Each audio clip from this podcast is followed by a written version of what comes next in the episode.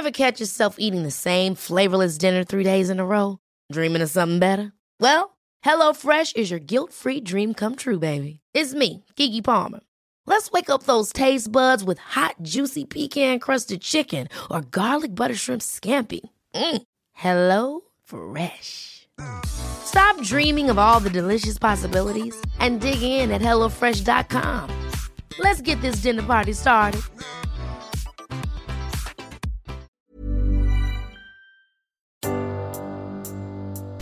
Kära dagbok. Jag tänker inte så mycket på donatorerna längre, men med anledning av kommande intervjuer med några donatorer så började jag fundera i samma banor som jag gjorde innan Liv blev till. Hur tänkte just Livs donatorer? Varför bestämde de sig för att bli donatorer? Hur ser de på att de potentiellt skulle kunna möta sitt barn på gatan? För mig spelar det absolut ingen roll. Jag är bara så full av tacksamhet till de här två personerna. Men jag kommer ihåg hur mycket jag tänkte på det innan och vet att det är många lyssnare som tänker på det. Hur tänker egentligen en donator? Och vem är det som donerar?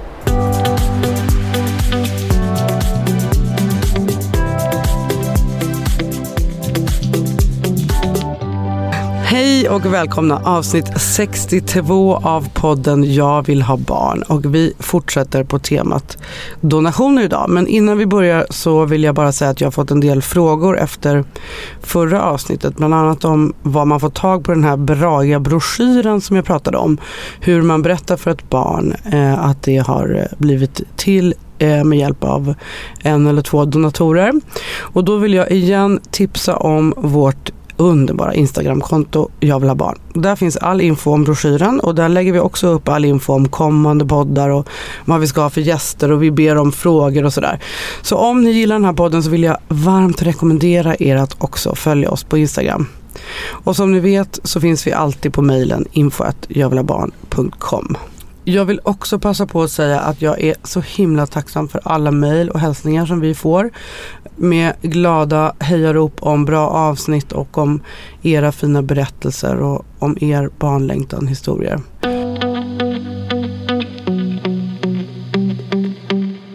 Idag i studion har jag med mig Marie som är äggdonator och jag har också för några dagar sedan pratat med Cesar som är spermadonator via Skype.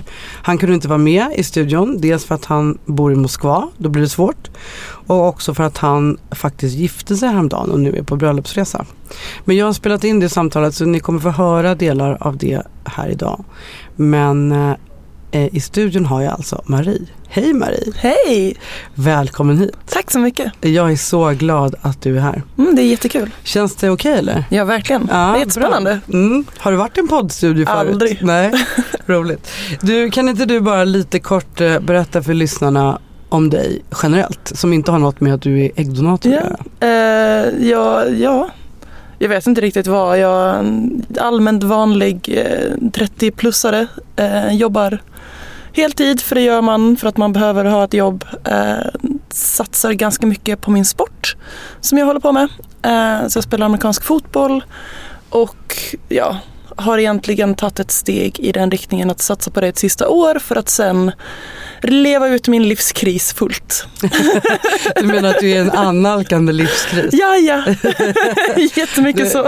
Eh, när du säger din sport då menar du amerikansk, amerikansk fotboll, fotboll, som du ju spelar på heltid, eller hur? Eh, spelar, eh, ja nästan på heltid. Så mycket heltid som det blir i Sverige. Uh. Um, Amerikansk fotboll i Sverige är ju inte jättestort Nej. och damsport är ju tyvärr alltid ja. mycket mindre. Mm. Um, så att så mycket heltid som, som Men det går. Men du lever ändå på det?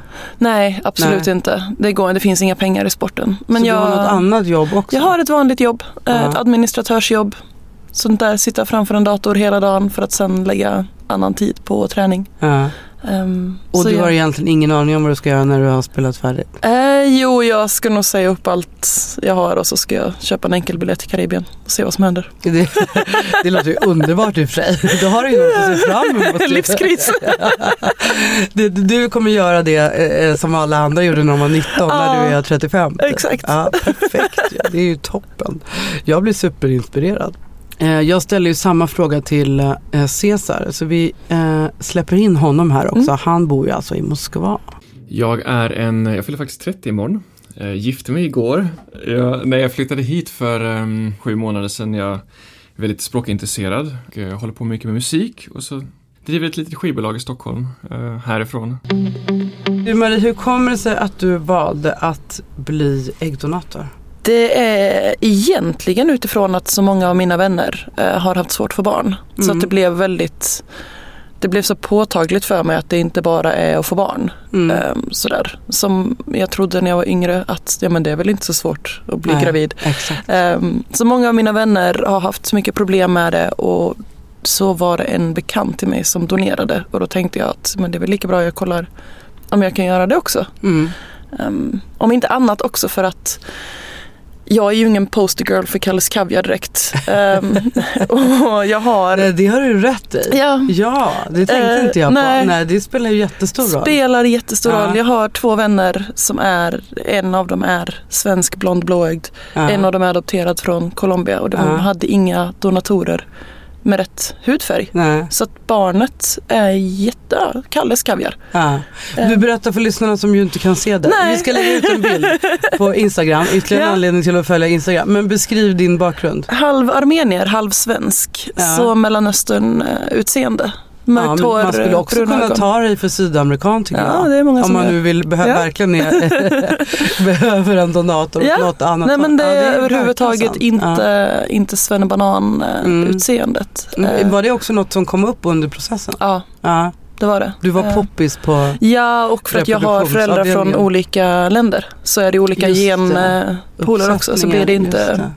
Så det är alltid bra. Man Ja. vill ha så, så lite samma genpool som möjligt. Så det, var, det var väldigt positivt. Ja. Ja. Just det var bara, och sen så är det en naturlig grej för mig tycker jag. Ja. Jag har lämnat blod så länge jag har kunnat. Det är naturligt att donera organ det Vem, behövs. tror du att du har fått den värderingen? Det är mamma. Det är, det är min starka fantastiska mamma som eh, har eh, Hon har alltid varit väldigt givmild och alltid, alltid väldigt generös. Man ger, av, man ger av det man har till de som inte har.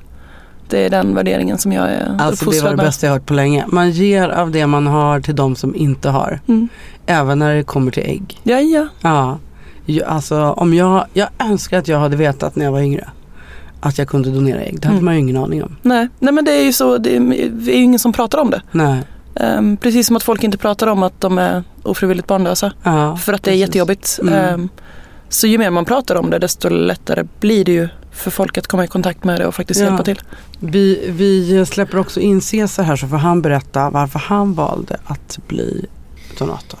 Jag minns inte exakt. Jag tror att det som fick mig att börja tänka på det var eh, en släkting som hade svårt att få barn med sin man. Och jag tänkte att eh, äh, våran släkt levde som är hundra, de är friska hela tiden och så här, varför inte? Jag själv vill inte ha barn till exempel och det känns typ dumt att slösa. Jag är frisk, min släkt är frisk, varför inte liksom? Det finns så många som önskar att de vill ha barn och så sitter jag här och liksom jag, jag kan hjälpa någon liksom, varför inte? Jag ska berätta för lyssnarna också för det framkom inte här att eh, Cesar har också gjort en vasektomi, alltså han har steriliserat sig. Så att eh, då såg han till att göra, donera innan han gjorde det.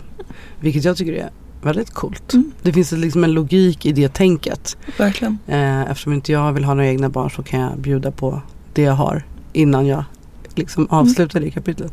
Vet du om du kommer vilja ha egna barn? Oh, jag vill jättegärna ha egna barn. Mm. Ehm, men jag känner också mig själv väldigt väl och jag vill inte ha barn på egen hand. Mm. Eh, så att jag någonstans letar väl efter att träffa en man som Som kan vara en barn far. med. Men blir det inte så har jag två fantastiska brorsöner. Men, så, men som du tänker nu så kommer du skaffa Jag vill barn? jättegärna ha barn. Mm. Vi ska återkomma till det, för Mm. det är många av lyssnarna som har frågor Mm. eh, kring just det där. Men kan inte du berätta hur det gick till? Du gjorde det här i Malmö. Det gjorde jag. Ja. Jag bodde i Malmö. Mm. Så jag gjorde det i Malmö. Eh, Mm. Jag hörde av mig till reproduktionskliniken. Eh, och de var fantastiska. Otroligt bra bemötande. Tog väl hand om mig, var väldigt snabba. Eh, jag hade en eh, jag hade ju en tidslimit på när jag kunde göra det i och med fotbollen. Ah. Eftersom att vi tacklas mycket så visste jag att när ingreppet är gjort så kan jag inte tacklas på ett par veckor. Och därför var jag tvungen att gå före i kön. Eh, vilket de hjälpte mig med. Mm. För så du gjorde hade- när ni hade paus helt enkelt? Ja det gjorde jag när vi hade Ah, off-season så att vi inte spelade. Och när i tiden gjorde du det här? Detta var i december. Ah, nu så det var alltså? nu för ett par månader sedan. Oh, vad spännande. Ja. Så eh, väldigt nyligen Mm. vill jag påstå. Mm. Och det som vi gjorde då var att jag träffade dem för rådgivning Mm. eh, först. Vi tog får en man massa... träffa någon kurator typ? Ja, alltså egentligen så började med för ett, ja, sex månader tidigare så fick jag in och ta blodprover och sen skulle man ta blodprover sex månader efter. Så det är alltid en fördröjning på sex Okej. månader. Mm. Eh, Så man börjar med att ta blodprover och sen tar man samma blodprover sex månader och då påbörjar man hela processen. Okej. Eh, Och om man då pass, alltså, passar för ehm, att donera, Mm. vad de här proverna nu säger, eh, så får man först prata med någon som berättar hur allting går till Mm. och sen så, och så någon som ska leda en igenom hela processen och sen då även en eh, psykolog. Mm. Och den här psykologen då, det var, en- det var spännande. Berätta. Han var, han var en speciell man. Ehm, jag- En man alla- också var Ja. intressant att det inte var en kvinna. Nej, alla har varit väldigt positiva hela processen och så kom Ja. han och var surkart. Ja. Jättesvår. Han ifrågasatte massa saker för att sätta dig Mycket. på Ja, men jag test, tror det. liksom. Ja. Mm. Och det var ändå det var vettigt. För det Mm. som han frågade som var hans stora, hans stora fråga var ju att om jag själv ville ha barn. Ehm, och om det då blir så att jag får donera, det blir ett barn av det, och det för det får jag veta om det blir. Mm. Ehm, och sen om jag själv inte får några barn, om jag då kommer, om det kommer bli en grej att jag går runt på stan och tittar, är det här mitt barn, är det här mitt barn? Så här gammal ungefär. Mm. Eh, för det har tydligen varit ett problem för folk Mm. som har donerat. Mm. Att de sen inte har fått egna barn och då känner de lite att så här, jag gav bort mitt barn Ja, till någon annan. Ja. Ehm, Hur känner du kring det då? Eller vad svarade du liksom? När han... jag anser ju inte att det är mitt barn. Nej. Eh, precis som att när, när jag får ett sms om att någon har fått mitt blod så är det så här, jaha. Good for you. Ät Mm. ett äpple. Alltså det Det, nu måste jag fråga, tyvärr får jag nämligen inte ge bort blod. Nej. För att jag har för lågt blodtryck så Mm. de vill inte, de inte ta risken med mig. nej, Men, men eh, vadå, du får alltså ett sms när Ja. någon har fått ditt blod. Det är Ja. ju så coolt. jag vet. Det är Ja. fantastiskt. Det är jättekul. Check på att jag har hjälpt till. Liksom. Ja. vad fint. Det tror jag, det har de börjat med de senaste åren. Ja. Ehm, för det fick man inte förr. Nej. Utan det har något år eller två tillbaka. Så Mm. börjar man få det smset. Men du kommer nog inte få ett sms när dina ägg har blivit... Nej men jag kommer få veta på något men, sätt. men du måste höra av dig själv då? eller? Nej, Nej. de, ska, de kommer tala om, de kommer höra av sig när mitt ägg har då blivit ett barn, blivit Ja. någons barn. Ja. Ehm, Så du får inte höra så här, nu försöker vi och sådär. Du får bara, om det är ett, ett barn föds Ja. liksom. Så tidigast då, liksom i slutet av året kommer Ja. du få det. Ah, Precis. Spännande. Känner du dig nyfiken på det då eller? alltså så jag tycker ju inte att det är mitt barn. så Nej, att, just det. ja, det är väl det är ju jättekul. Alltså jag är jätteglad. Ja. Jag kommer bli jätteglad. Jag kommer Ja. fira det Ja. på riktigt. Ja. För att någon annan har fått det barn som de har längtat efter. det. Så för deras skull, ja. Men för min egen skull, alltså nej, Det är egentligen mer inte. bekräftelsen att du har hjälpt till då som, blir, som blir ditt kvitto så Precis. att säga. Det är ju verkligen fint att du jämför med att eh, ge blod tycker jag. För då blir det väldigt avdramatiserat. Mm. Och jag är nog ganska naiv i det där att jag tycker inte att det är jag tycker inte att det är en stor grej. För några år sedan så var jag uppe för att kanske donera en njure till min dåvarande svärfar. Ja. Och det är ungefär lika stor grej för mig att det är såhär, jaha. Mm. Igen, jag har någonting som någon behöver som jag inte måste ha. Mm. Då kan jag lika gärna ge det vidare. Egentligen är väl ge bort en njure en större grej för det kan Ja, ju oh ändå ja. få ganska Ja, ja. fysiska konsekvenser. Eh, ja, cool. Men ja, nej, verkligen. För mig är det inte, det är inte en jättegrej. Ja, Du har verkligen fått med dig som du säger från din mamma. Ja. Att man ska dela med sig av det man kan. Ja. liksom. ja det är ju så fint. Men du, ehm, hur gick det till sen när du väl drog igång med Mm. behandlingen och så? Då började jag få eh, hormoner som jag skulle ta själv. Ehm, och det här är samma behandling som om man ska, eh, jag tror att det är vanlig sån IVF. Gör en eh, IVF? Ja, Mm. Ehm, så då tar, fick jag hormoner som jag skulle ta varje kväll. Um, Sprutor i magen. Mm, Det vet mina lyssnare de flesta av Ja, dem. Det är. precis. Ja. jätteogött. Ja. Ehm, och sen så var jag inne på ultraljud var tredje dag. Eh, och då kollar de av ifall de behövde öka Ja, var hormonerna. tredje dag. Mm. Mm. Så, så bra monitorerad blir man när man ska donera Ja. ägg. Intressant att man Oh, ja. inte blir det Nej. när man ska göra IVF. Nej, det var jätte, jättebra koll. Så Mm. de började ganska, för jag hade tydligen väldigt bra äggstockar, så Mm. många äggblåsor. Eh, och därför så vi började de ganska lågt. Så Just låg hormon och sen så Mm. ökade de efter Mm. ett litet tag. Eh, så höll jag på med det där i två veckor ungefär. Mm. 12 Eh, dagar eller något sånt där. Ja, något sånt. Och sen tog du en ägglossningsspruta. Mm. Och sen så åkte jag in och så plockade de dem. Ja. Men Hur där, kändes det tyckte du? Ja, alltså jag sov. Ja. Jag var helt väck. Ja. Jag gillar inte morfin. Nej. Eh, Jag trivs inte alls på morfin så därför så ville de inte hålla mig vaken. För då hade de behövt ge mig morfin för att det inte skulle göra så ont. Mm. Så de sövde det alltså? Ja, Det här är ju superintressant för det här har vi nämligen pratat mycket om i podden. För Mm. att eh, egentligen är det bara i Sverige och Danmark som man inte söver. mm, I alla andra länder gör man det. mm. Men i Sverige gör man tydligen det om person, alltså patienten har problem med morfin. Ja. För annars måste man trycka in så mycket morfin. För Jag körde ju alla mina utan något Ja, nej. vaken. Tydligen så, tydligen så hade jag jätteont Det var ju också. på eget val. Ja, Ja. nej de var också så, de frågade om jag ville ha upplevelsen och jag så här, eftersom att det inte är en upplevelse för mig, eftersom Nej, att jag så. inte ska bli kanske gravid. var ganska bra att du Ja. inte fick se. För det är ganska coolt när man får se det där. Säkert. Så då, då, det är ju bra. Ja. Ja, så för mig smart så var det sådär så. att jag inte, det är inte, eftersom att jag inte ska bli gravid, eftersom att det inte är mina ägg när jag lämnar dem ifrån mig, Ja, så, så var det ingen grej för mig. nej. Eh, och tydligen hade jag jätteont så att de var tvungna att trycka i mig mer grejer ändå under tiden. Så det var spännande. Ja, vad skönt att du Ehm, slapp vara med om det. Ja, exakt. Ja. så att, eh, Vad hände sen när du vaknade? Fick du vara kvar? Fick du bo kvar? nej, jag var kvar i någon timme eller två. Ja, Eh, sådär så att bara man måste gå på toa själv och just det. då hade de tydligen hittat också ett par ganska precis någon dag innan så att de befruktade ett av äggen samma dag. Nej, ett färskt. Mm, Jättekul. Allt annat som, för det var snack om att de skulle frysa in allting Ja, vet först. du hur många ägg du, de fick? 12. Ja. Eh, så 12 ägg. Snyggt. Mm. Mm. Tänk vad många du kan hjälpa med det. Alltså. Ja, jag hoppas det. Det vore, det vore jättekul. Så de skulle frysa in dem. Men så hade de sagt hittat någon som de skulle befrukta samma dag.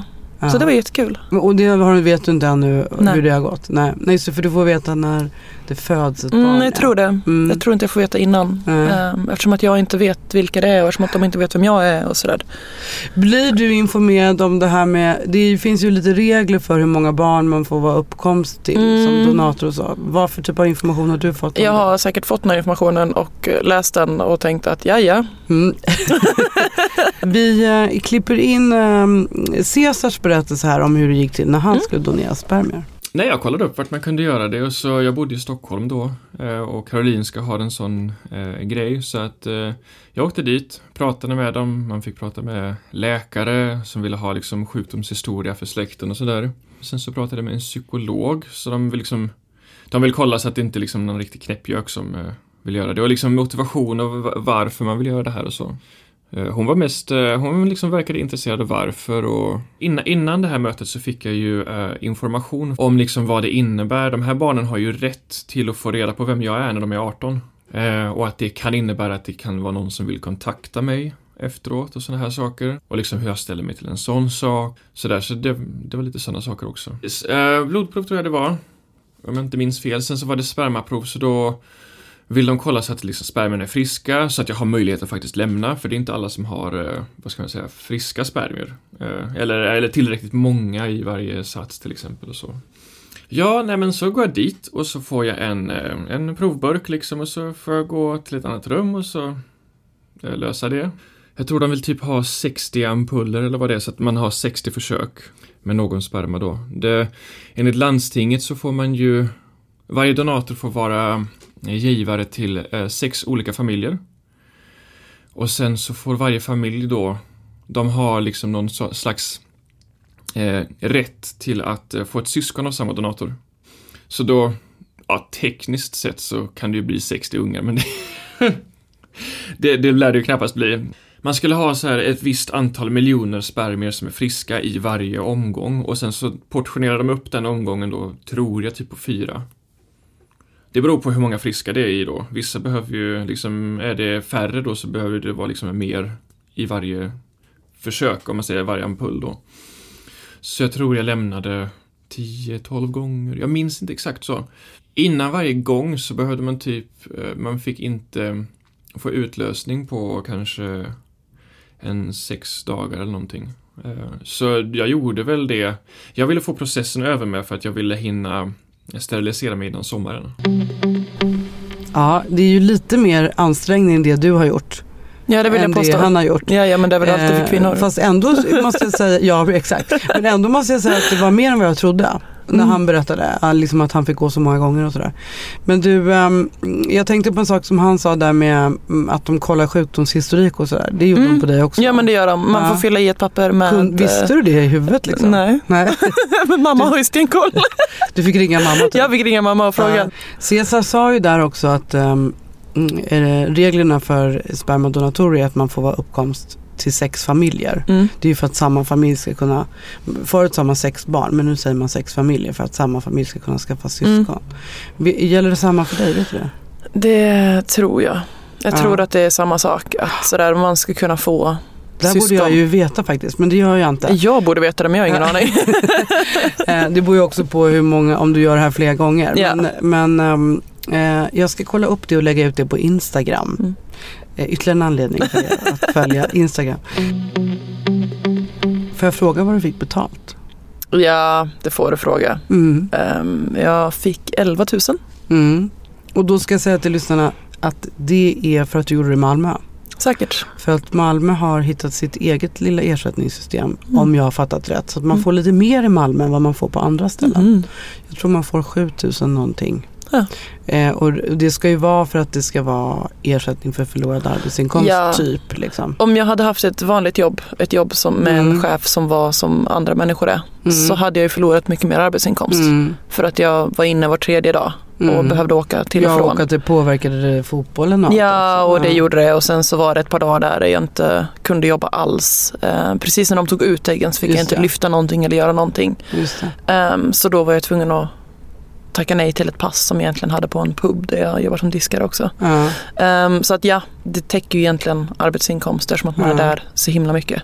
Men så har jag också en jättebra chef så att jag kunde bara jobba hemifrån och ta det så chill som jag ville och ta igen det när jag... ja, du berättade för chefen att du skulle göra det. ja, ja, oh ja. så Det- du tog inte ut semester? utan- Nej, de vet, alltså jag är inte jättetrevlig när jag har min PMS. Eh, och vi visste att det skulle bli PMS gånger sju. Ja. Ehm, så att jag sa att jag kommer inte komma in på kontoret för allas trevnad. Ja, Ehm, så jag höll mig därifrån. ja. Vad skönt att du hade en chef som var uppskattad. Ja, han är bra. Det är ju toppen. Mm. Blev du väldigt påverkad av hormoner? Oh ja, Ja. alltså verkligen jättemycket. Ja. Ehm, det var inte, det var verkligen PMS gånger sju och så du vet det här uppsvullna, alltså usch. Gick ja. du upp något i vikt? Ja det gjorde jag säkert men jag går hela tiden upp och ner så att jag märkte Ah, bara på att jag blev mm. plufsig. Mm, Spelade det någon roll för dig vad du fick för ersättning? Absolut inte. Jag, nu vill jag faktiskt berätta för att när vi pratade innan här Mm. så sa ju du att du inte ens visste vad det var för ersättning. Nej. Det kom aldrig ens upp. Nej vi pratade aldrig om det. Utan helt plötsligt var det bara pengar på ett konto typ. eller? Ja. ja du hade Det var fyllt bara- i någonstans. Ja, jag, hade, jag fick en sån här utbetalningsavi. Ja. Ehm, ja. Eh, vi ska klippa in och höra hur mycket Cesar fick. Mm. Ja, ja, det var ju precis innan de här, så här vrålhöjde. Eh, så att eh, jag fick 200 kronor igång, per gång. Jag hade, jag hade ju faktiskt gjort det om det var gratis. För det handlar inte, alltså, det handlar inte om 200 kronor. Alltså det, ant- jag antar att landstinget ville göra någonting litet för det, liksom, den insatsen man gör. Men ja, nej, men det, det, var ingen, det var ingen anledning till motivationen så, utan det, Jag tänkte också att Cesar får berätta eh, om han, vad han får reda på efteråt. Mm. Jag kan ringa barnmorskan på Karolinska och fråga om, eh, om det har blivit någon lyckad befruktning. Och sen så kan jag nog få reda på om det finns. Men jag får inte reda på någonting om barnen, jag får inte reda på vilka det är som har eh, blivit eh, mottagare och sådana saker. Skulle barnen i framtiden kontakta mig så jag, det har jag liksom godkänt att liksom det kan hända. Ingen, alltså varken barnen eller jag har pliktighet, plikter eller skyldigheter mot varandra. Vad vi väljer att göra med den här kontakten i framtiden, det är upp till oss. Så det kan ju vara så att någon ringer en dag och bara Tja, eh, jag skulle vilja snacka med dig. Om jag inte känner för det så kan jag bara säga att nej, jag känner inte riktigt för det. De får ju en folder också, de tar, de tar kort på dig och så, berätt, så får du berätta liksom vad du har för fritidssysslor, vad du jobbar med, vad du har för intressen och liksom lite om dig själv så att barnet får dig i en mapp då, om de vill, när de är 18. Och hit, hittills så sa barnmorskan att det har nog inte varit någon som har tagit kontakt med eh, eh, sin donator utan när de har fått liksom när de har fått se en bild och liksom fått höra sitt ursprung lite så har det räckt för dem. Many of us have those stubborn pounds that seem impossible to lose, no matter how good we eat or how hard we work out. My solution is plush care. PlushCare is a leading telehealth provider with doctors who are there for you day and night to partner with you in your weight loss journey. They can prescribe FDA-approved weight loss medications like Wagovi and Zepbound for those who qualify. Plus, they accept most insurance plans. To get started, visit plushcare.com slash weight loss. That's plushcare.com slash weight loss. Hey, it's Ryan Reynolds, and I'm here with Keith, co star of my upcoming film, If, only in theaters, May 17th. Do you want to tell people the big news? All right, I'll do it. Sign up now and you'll get unlimited for $15 a month in six months of Paramount Plus Essential Plan on us. Mintmobile.com slash switch. Upfront payment of $45 equivalent to $15 per month. Unlimited over 40 gigabytes per month. Face lower speeds. Videos at 480p. Active Mint customers by 531.24 get six months of Paramount Plus Essential Plan. Auto renews after six months. Offer ends May 31st, 2024. Separate Paramount Plus registration required. Terms and conditions apply if rated PG. Ja, det här tycker jag är så intressant. I- Har du också har de tagit bild på det? Mm, nej, jag fick eh, skicka in egna bilder. Jag Ja. fick skriva lite om mig själv, vad jag Ja. höll på med, vad jag hade för intressen. Eh, lite så, hur lång jag är, vad jag har för färg på ögon och hår och allting sådär. Eh, föräldrar, syskon eh, och så vidare. Just och sen fick jag skicka in egna bilder. Då säger vi de potentiella barnen som har eh, tillkommit via dina ägg. Ja. ja. Jättekrångligt. Ja. De kommer alltså också när de fyller 18 då få en sån här folder? Mm, Eller får får, eh, föräldrarna någon information innan? Föräldrarna får ingen information, Nej, de vet inte vem jag är. De har ingen rätt att veta vem jag är. Jag har Nej. ingen rätt att veta vilka de är. Eh, men det är väl också Men de här... kan då få reda på ditt, alltså de vet ändå ditt eh, ursprung? Ja det kommer de nog, det kan de nog få veta. Ja, det får de nog reda på i matchningen Ja men jag sätt. tror det, att, Ja. sådär att man försöker Jag matcha. tror att det är så att man eventuellt får reda på längd, hårfärg och ögonfärg faktiskt. Mm, det tror jag man skulle kunna Mm. få just för att se hur det matchar med Just det. resterande familjer. Som att jag är ganska lång också Ja, så kan det ju vara en grej. Jag är 1,82 lång ja. um, och 1,82 lång kvinna och få, alltså om ett par på 1,65 och 1,58 Ja. får mina gener så blir det lite... Längd är ju också eh, en grej för många. Ja, Det, ja. För mig var det en jättegrej. Mm. Eh, jag tror jag får väldigt mycket mejl också om Mm. det. ja det är tydligen en grej. Ja. Ehm, och då att få ett barn som är över 1,80 um, när man kanske själv Ja, är eller åt andra jätteliten. hållet. Ja, Är att få ett kort barn. Det var ju Mm. det som var min oro. Mm. Eftersom jag upplever att jag är ganska lång. Men du är ju ännu längre Ja. än. Nej, så jag får, inte, jag får inte veta någonting där men barnet har rätt att få reda på vem jag är. Ehm, om barnet vill. Men då har, nej, då har de rätt att kontakta mig eh, om de vill. För det har jag skrivit under att de, det är okej. Jag tycker det är så bra också det här som Cesar sa att, eh, att eh, ni, ni har liksom inga skyldigheter och rättigheter åt något håll. Nej, nej, absolut Eh, inte. och det tycker jag förklarar ju att det inte är era barn. Liksom. Mm. Att det inte finns åt något håll. Men hur känner du för om de kommer kontakta dig? Alltså jag skulle nog tycka det var väldigt spännande. Ja. Bara för att så här, se, jaha, du ser Jag tycker också så. det är väldigt intressant att ha något att vänta på i 18 år. Ja. Eller hur? Eller Ja. 19 år blir det Ja. ju typ. Ja, det kan ju bli ännu längre. De, de Ja. behöver ju inte kontakta mig när de är 18. utan Det kan ju Mm. vara så att de kommer på när de är 35 att oj, hoppsan, nu vill jag veta vem den här Mm. personen är. Jag har några bekanta som donerade ägg eh, när vi var jätteunga. Mm. Liksom. Typ 19 eller något sånt där. Och det börjar ju, hon går ju och undrar nu om, Mm. om, eh, om det ska höras, om det kommer något barn som kommer Mm. höra av sig. Det är ju superspännande. Ja, det är det.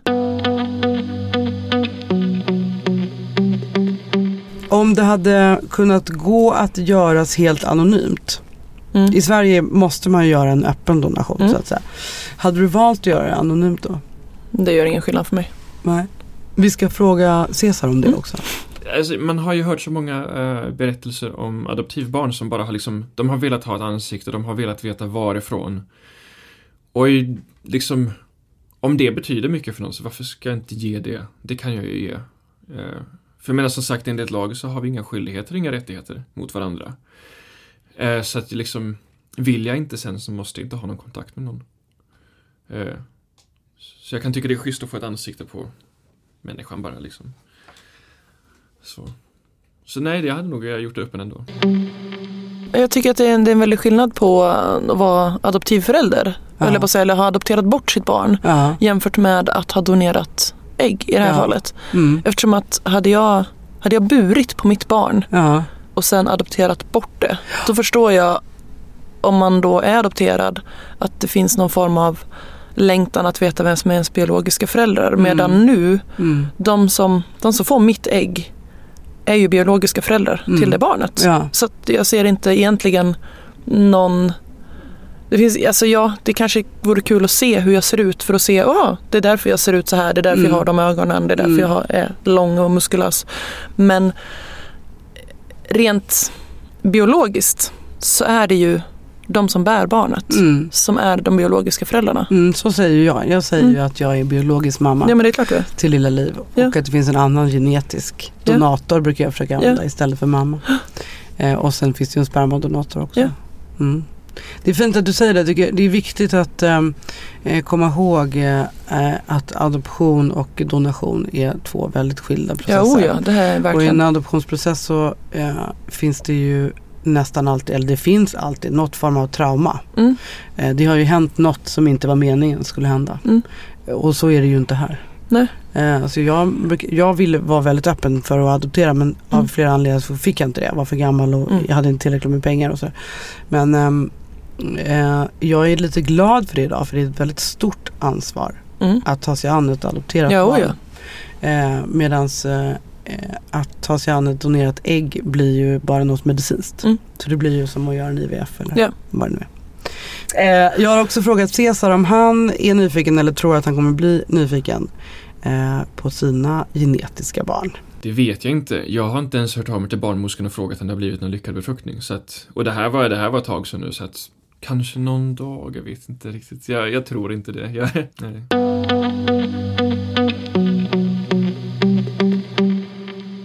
Det finns ju, när vad gäller spermadonationer så finns det ju en, en lite av en svart marknad. Jaha. Eh, det går ju inte riktigt eh, i Nej. äggdonationsvärlden eftersom det är ett så pass avancerat ingrepp Ja. att eh, donera ägg. Men det finns väldigt eh, eh, mycket olika Facebook-sidor och eh, personer som liksom erbjuder sina spermier utanför systemet. Så jag ville fråga Cesar om han hade funderat över att eh, donera så att säga till någon han kände eller på något annat Mm. sätt donera utanför systemet.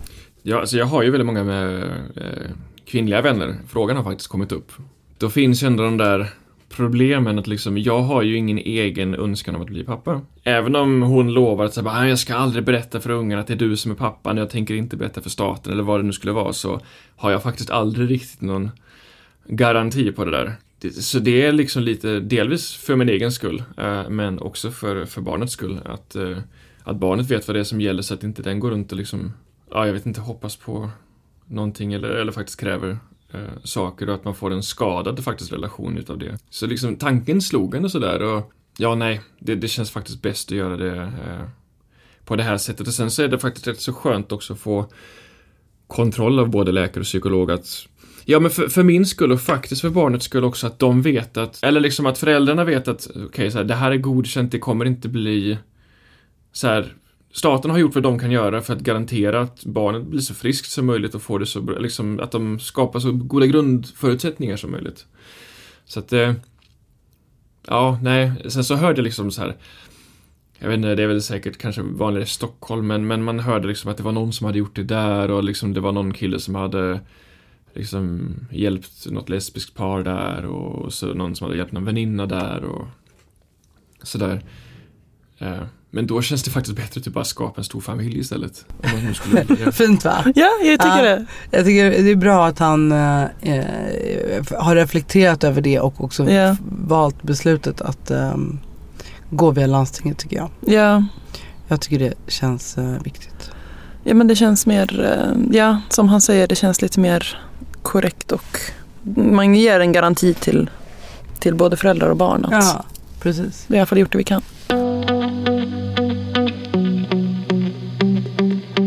Har du berättat det här för din omgivning? Ja, ja. Alla vet typ. Ja, ja det har kommit upp. Det är Ja, liksom inte inte så något att... som du, man eh, Jag har inte lagt upp på min Insta. ut. Eh, Utan jag, det kanske ja, men det gjorde jag. Alltså, jag, gjorde, jag la upp det i min story när jag började med eh, de här hormonerna. Sprutorna, Ja, ja. Så det var många som trodde att jag skulle skaffa barn på egen hand. Ja. Um, så så här, nej nej, stopp stopp, absolut inte, nej nej. nu. Jag, Ehm. jag ska bara donera ägg. Ja, det är precis. verkligen inte bara. Men det har kommit upp lite Ja. i efterhand ehm, och sådär. Hur har din omgivning bemött dig då? Nej, folk har varit väldigt positiva. Ja. Några har, eh, några har sådär, åh nej det skulle jag aldrig kunna göra. Jag ska se mina egna barn och jag bara, fast igen, det är inte mina barn. Eh, Det är många eh, som jag vet som åker och gör det någon annanstans än var de Mm. bor.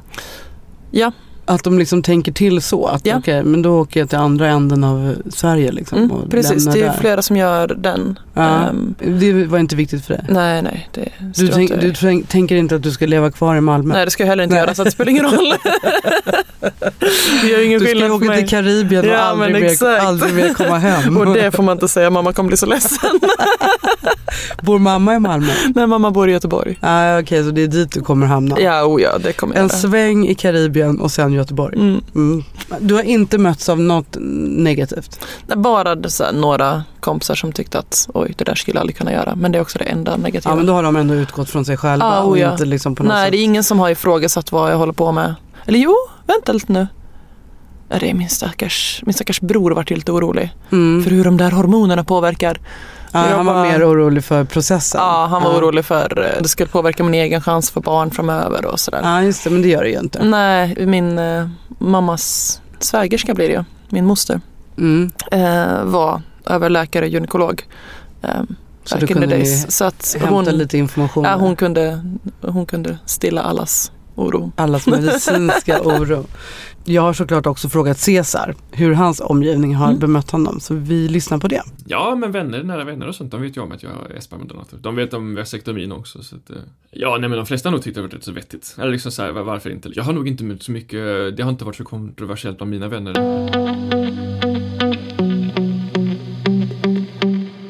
Jag har ju fått eh, lite frågor från lyssnarna Mm. som jag skulle vilja att vi eh, tog upp. Ehm, Cesar vill ju inte ha några barn. Han är ju liksom klar med den frågan så att Mm. säga. Men du vill ju det. Mm. Här är från Linda på Instagram som undrar om du går och tänker på att du har ett barn någonstans och att du potentiellt kan stöta på ditt barn. Nu är ju det här väldigt tidig fråga Ja, för men det dig. är det. Ja, men, Men om jag du vill- ska tänka hypotetiskt. Jag vill ändå svara nej. Ja. Eh, för att för det första så går jag inte att tänka på det alls. Det, nej, det Nej. gör jag inte. Ehm, och sen så går jag inte att fundera på om någon är gravid med mitt ägg heller. Ehm, det är ju jättekul om någon är det. Ja. Och då hoppas jag hon får en helt okej graviditet. Alltså Ja. att ungen inte är Ja. skitjobbig. Ja. Men eh, nej, det är ingenting jag funderar på. Nej. Eh, och nästa fråga är från en tjej som heter Saga som har skrivit så här. Hej, jag är en ung tjej som funderar på att donera ägg senare i livet. Kan inte ännu för jag är för ung. Men undrar hur man ska tänka om man tänker ha egna barn sen. Tänker kanske främst på det som även ni har pratat om tidigare i podden. Att mina barn då skulle ha biologiska halvsyskon som de kan stöta på, dejta eller liknande. Tacksam för synpunkter från någon som valt att donera. Tack snälla för en bra podd. Vänliga hälsningar Saga.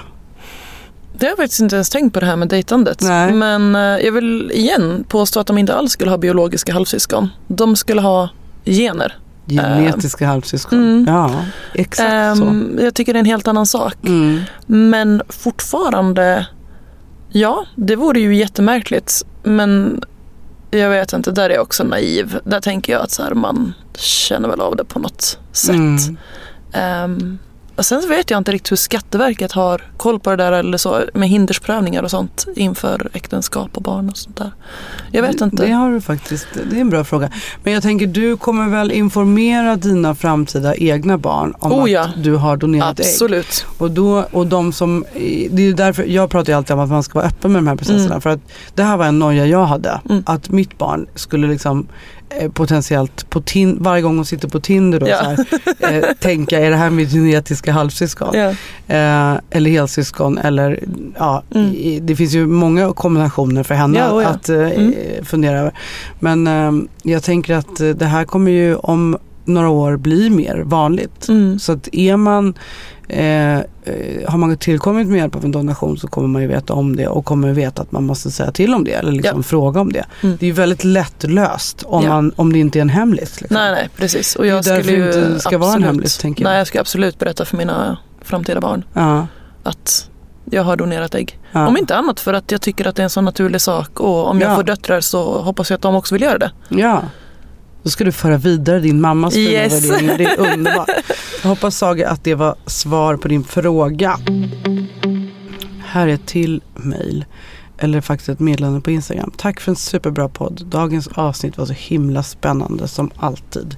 Jag har en fråga till just donatorerna. Hur tänker de kring det barn som blir men som de aldrig kommer ha en relation till? Jag personligen skulle kunna tänka mig att ta emot ägg från en donator men har svårt med just tanken på att själv donera mina ägg. Jag vill inte på något vis ifrågasätta utan har på något vis känslomässigt låst fast mig i tanken vid att det ändå skulle kännas som mitt barn som växte i en annan kvinnas kropp. Fast Tack den, än en gång för en så viktig och bra podd. Mm, den förstår, jag inte, den förstår jag inte alls riktigt faktiskt. Nej. För att om, om man kan ta emot ägg Mm. så blir det ju ens eget barn, tänker jag. Mm. Då vore det ju samma sak att fundera på att jag har någon annans barn i min kropp. Mm.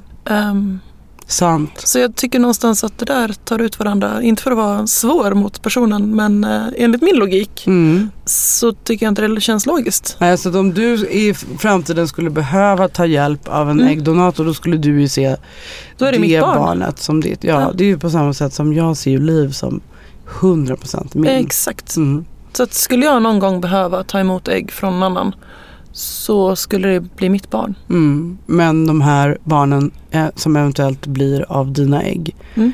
är inte dina barn. Nej, nej. Nej, det är ju såklart. Mm, ja, Jag ja. hoppas att vi kan hjälpa lyssnarna att förstå det här som vi redan har fattat.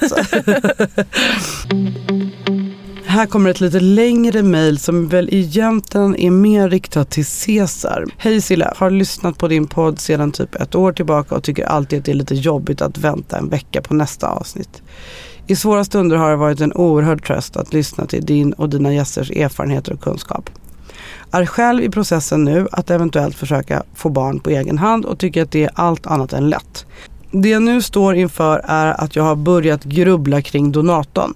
Mm, jag vet att jag inte kommer kunna få något inflytande i val kring donator i Sverige om jag väljer att inseminera via landstinget. Så tankarna famlar kring om jag ska välja att åka till Danmark istället just för att kunna välja min donator. Det känns liksom tryggare att veta att donatorn är väl kontrollerad och att jag i alla fall vet lite grann om vem spermier som eventuellt skulle befrukta mina ägg. Blir liksom rädd av att tänka på vad det är för personer i Sverige som donerar. Vem gör det? Du hör, mycket tankar och grubbel här. Hur tänkte du kring donatorn och har du några konkreta råd att ge? Tusen tack för din insats till alla ofrivilligt barnlösa där ute. Varma hälsningar från Ebba. Ja, det var ju många frågor i en Mm. här. Men jag tänker vi kan börja med eh, eh, hur, för jag frågade Cesar det här med vem Mm. är det egentligen Mm. som donerar? Ja, alltså jag är nog faktiskt rätt så annorlunda i mina liksom så här livsbeslut och sådana saker som jag gör. Men alltså, för det första, alltså på landstinget så har de, de har kontroller på vad du har för sjukdomar och de kollar upp det, de tar blodprover och de gör liksom, de anstränger sig för att det inte ska vara något, någon knäppgök. Och sen så får man faktiskt prata med en psykolog och jag tror att om de hade upptäckt någonting så hade de nog bara satt stopp för det. Men sen så finns det finns säkert de här, alltså så här, som är så här bara åh, jag vill sprida min sperma på jorden. Nej, Jag vet inte, det finns säkert sådana där människor, men barnen, det är ju föräldrarna som uppfostrar barnen och visst har de anlag från sina föräldrar, eh, från sin donator, men eh, omgivningen stöper ju barnet rätt så mycket, skulle jag nog påstå.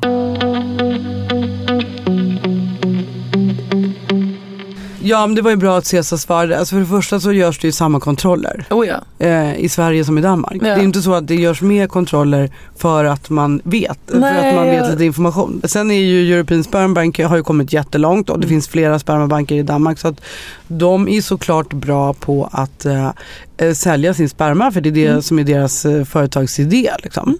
Eh, och ju, jag menar Danmark ligger ju före i assisterad befruktning av den anledningen Oh ja. att de är bra på donationer. Men kontrollerna och så är ju de samma. Ja, det vill Här jag i också Sverige. påstå. Jag har ju vänner som har åkt till Danmark Mm. och även vänner som har fått gjort det i Sverige. Ja. Och det är ingen, det är ingen skillnad. Same på, same. Nej, exakt. Ja, och hur, Marie, hur ställer du dig till frågan, vem är det egentligen som donerar? Ja, för min del så är det nog den här eh, ja, men personen som inte är så brydd om, om mitt och ditt på något sätt. Alltså ja. att det är en, den här solidaritetstanken, tror jag. Ja. Eller den, det är i alla fall min anledning. Den här Mm. solidaritet, man hjälps åt, man tar hand om varandra. Eh, I grund och botten så är vi alla människor. S- oavsett var man kommer ifrån, vilken hudfärg man har eller vad man har mm, för pengar på sitt konto. så är det fortfarande, det är det är människor som har längtat och längtat och längtat efter ett barn. Och så tänker jag ju också så här att jag kommer nog aldrig kunna älska mina barn så mycket som de här barnen som blir till genom min genetiska donation eller som min, genom min äggdonation eh, kommer bli eftersom att de här föräldrarna har ju längtat jättelänge och försökt och härjat och haft sig. Ja. Så att det här barnet kommer bli mer älskat än vad jag, någonsin- jag någonsin kommer kunna ge kärlek till mitt biologiska framtida barn. Mm.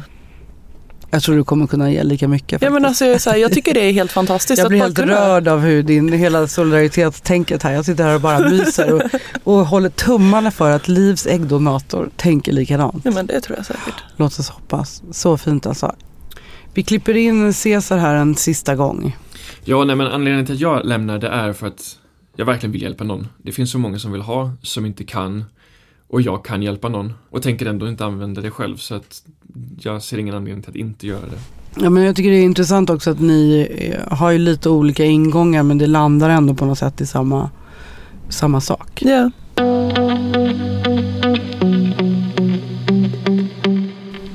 Jag har en sista fråga här från Instagram som är, följer så här. Eh, vad krävs det för att donera och får man stå för alla kostnader under utredningen som sker innan man får donera? Är det olika mellan landsting och privat?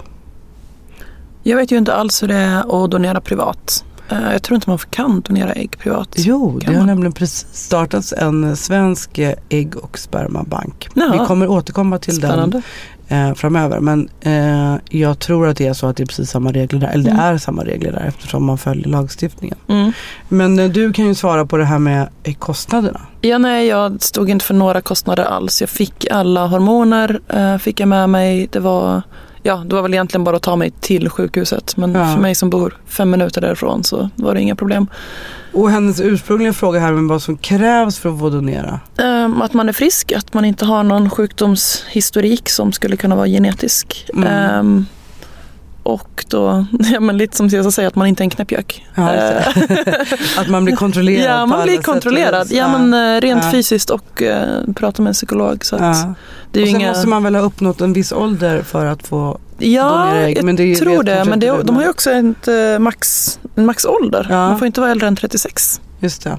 Så du har eh, två år på dig. Ett och ett halvt. Ett och ett halvt år på dig ja. att göra det fler gånger. Kommer Ja. du göra det? Om jag får ja. Men vi- måste du vänta en viss tid då eller hur? Jag tror att det var någon form av någon tid. Vi pratade om det precis när jag kom ut från eh, uppvaket. Eh, När du inte var helt... eh, Ja, då med. sa jag att det här, eller de frågade nog om jag skulle kunna tänka mig att göra det igen. Och så Ja. sa jag att ja, ja absolut. Ja. Det är klart att det är tre veckor när jag mår skit men det var tre veckor för mig för ett barn från en annan. Ja, Ehm. jag tycker att det är så fantastiskt att du ser det så. För jag tror många andra skulle tycka att tre veckor var mycket. Ja, men Men eh, vi som har fått barn via äggdonatorer är väldigt tacksamma för det. Ja, och vi som inte är 19 tycker att tre veckor inte är så länge. Så att, Exakt. ja. Men du, eh, är det så då att du ska höra av dig igen eller kommer de Mm, höra jag kommer av sig? höra mig. Ja. Så när ska du göra det då? Eh, Jag tänker att jag ska nog göra det ganska snart Ja, eftersom att jag måste ta blodproverna med ett halvår emellan. Det, är så, det blir igen så då? Jag tror det. du, du, du Jag tror att man påbörjar, man börjar om. Helt och hållet från ja. början? Ja. Så jag kommer nog höra av mig till dem eh, ganska så snart. Jag ska, jag ska hem till Malmö i april och då tänker jag att då kanske jag skulle kunna ta. Just det. Och så kan du göra det ungefär runt årsskiftet igen då? Ja men precis, Ja. det är det jag tänker. Ja, så fint alltså. Vi skickar en hälsning till Cesar och eh, hoppas att du har det bra Cesar på din bröllopsresa. Jag tycker att det är så fint att eh, ni båda har donerat. Eh, jag är ju galet tacksam till alla som väljer att göra det. Jag skulle ju inte ha min lilla liv om det inte vore för sådana som ni. Så stort tack. Och alla lyssnare, glöm nu inte Instagram, jag vill ha barn och på mejlen info att jag vill ha barn.com. Tack Marie. Tack själv. Så kul att du var med. Mm, verkligen. Hej då! Hej då!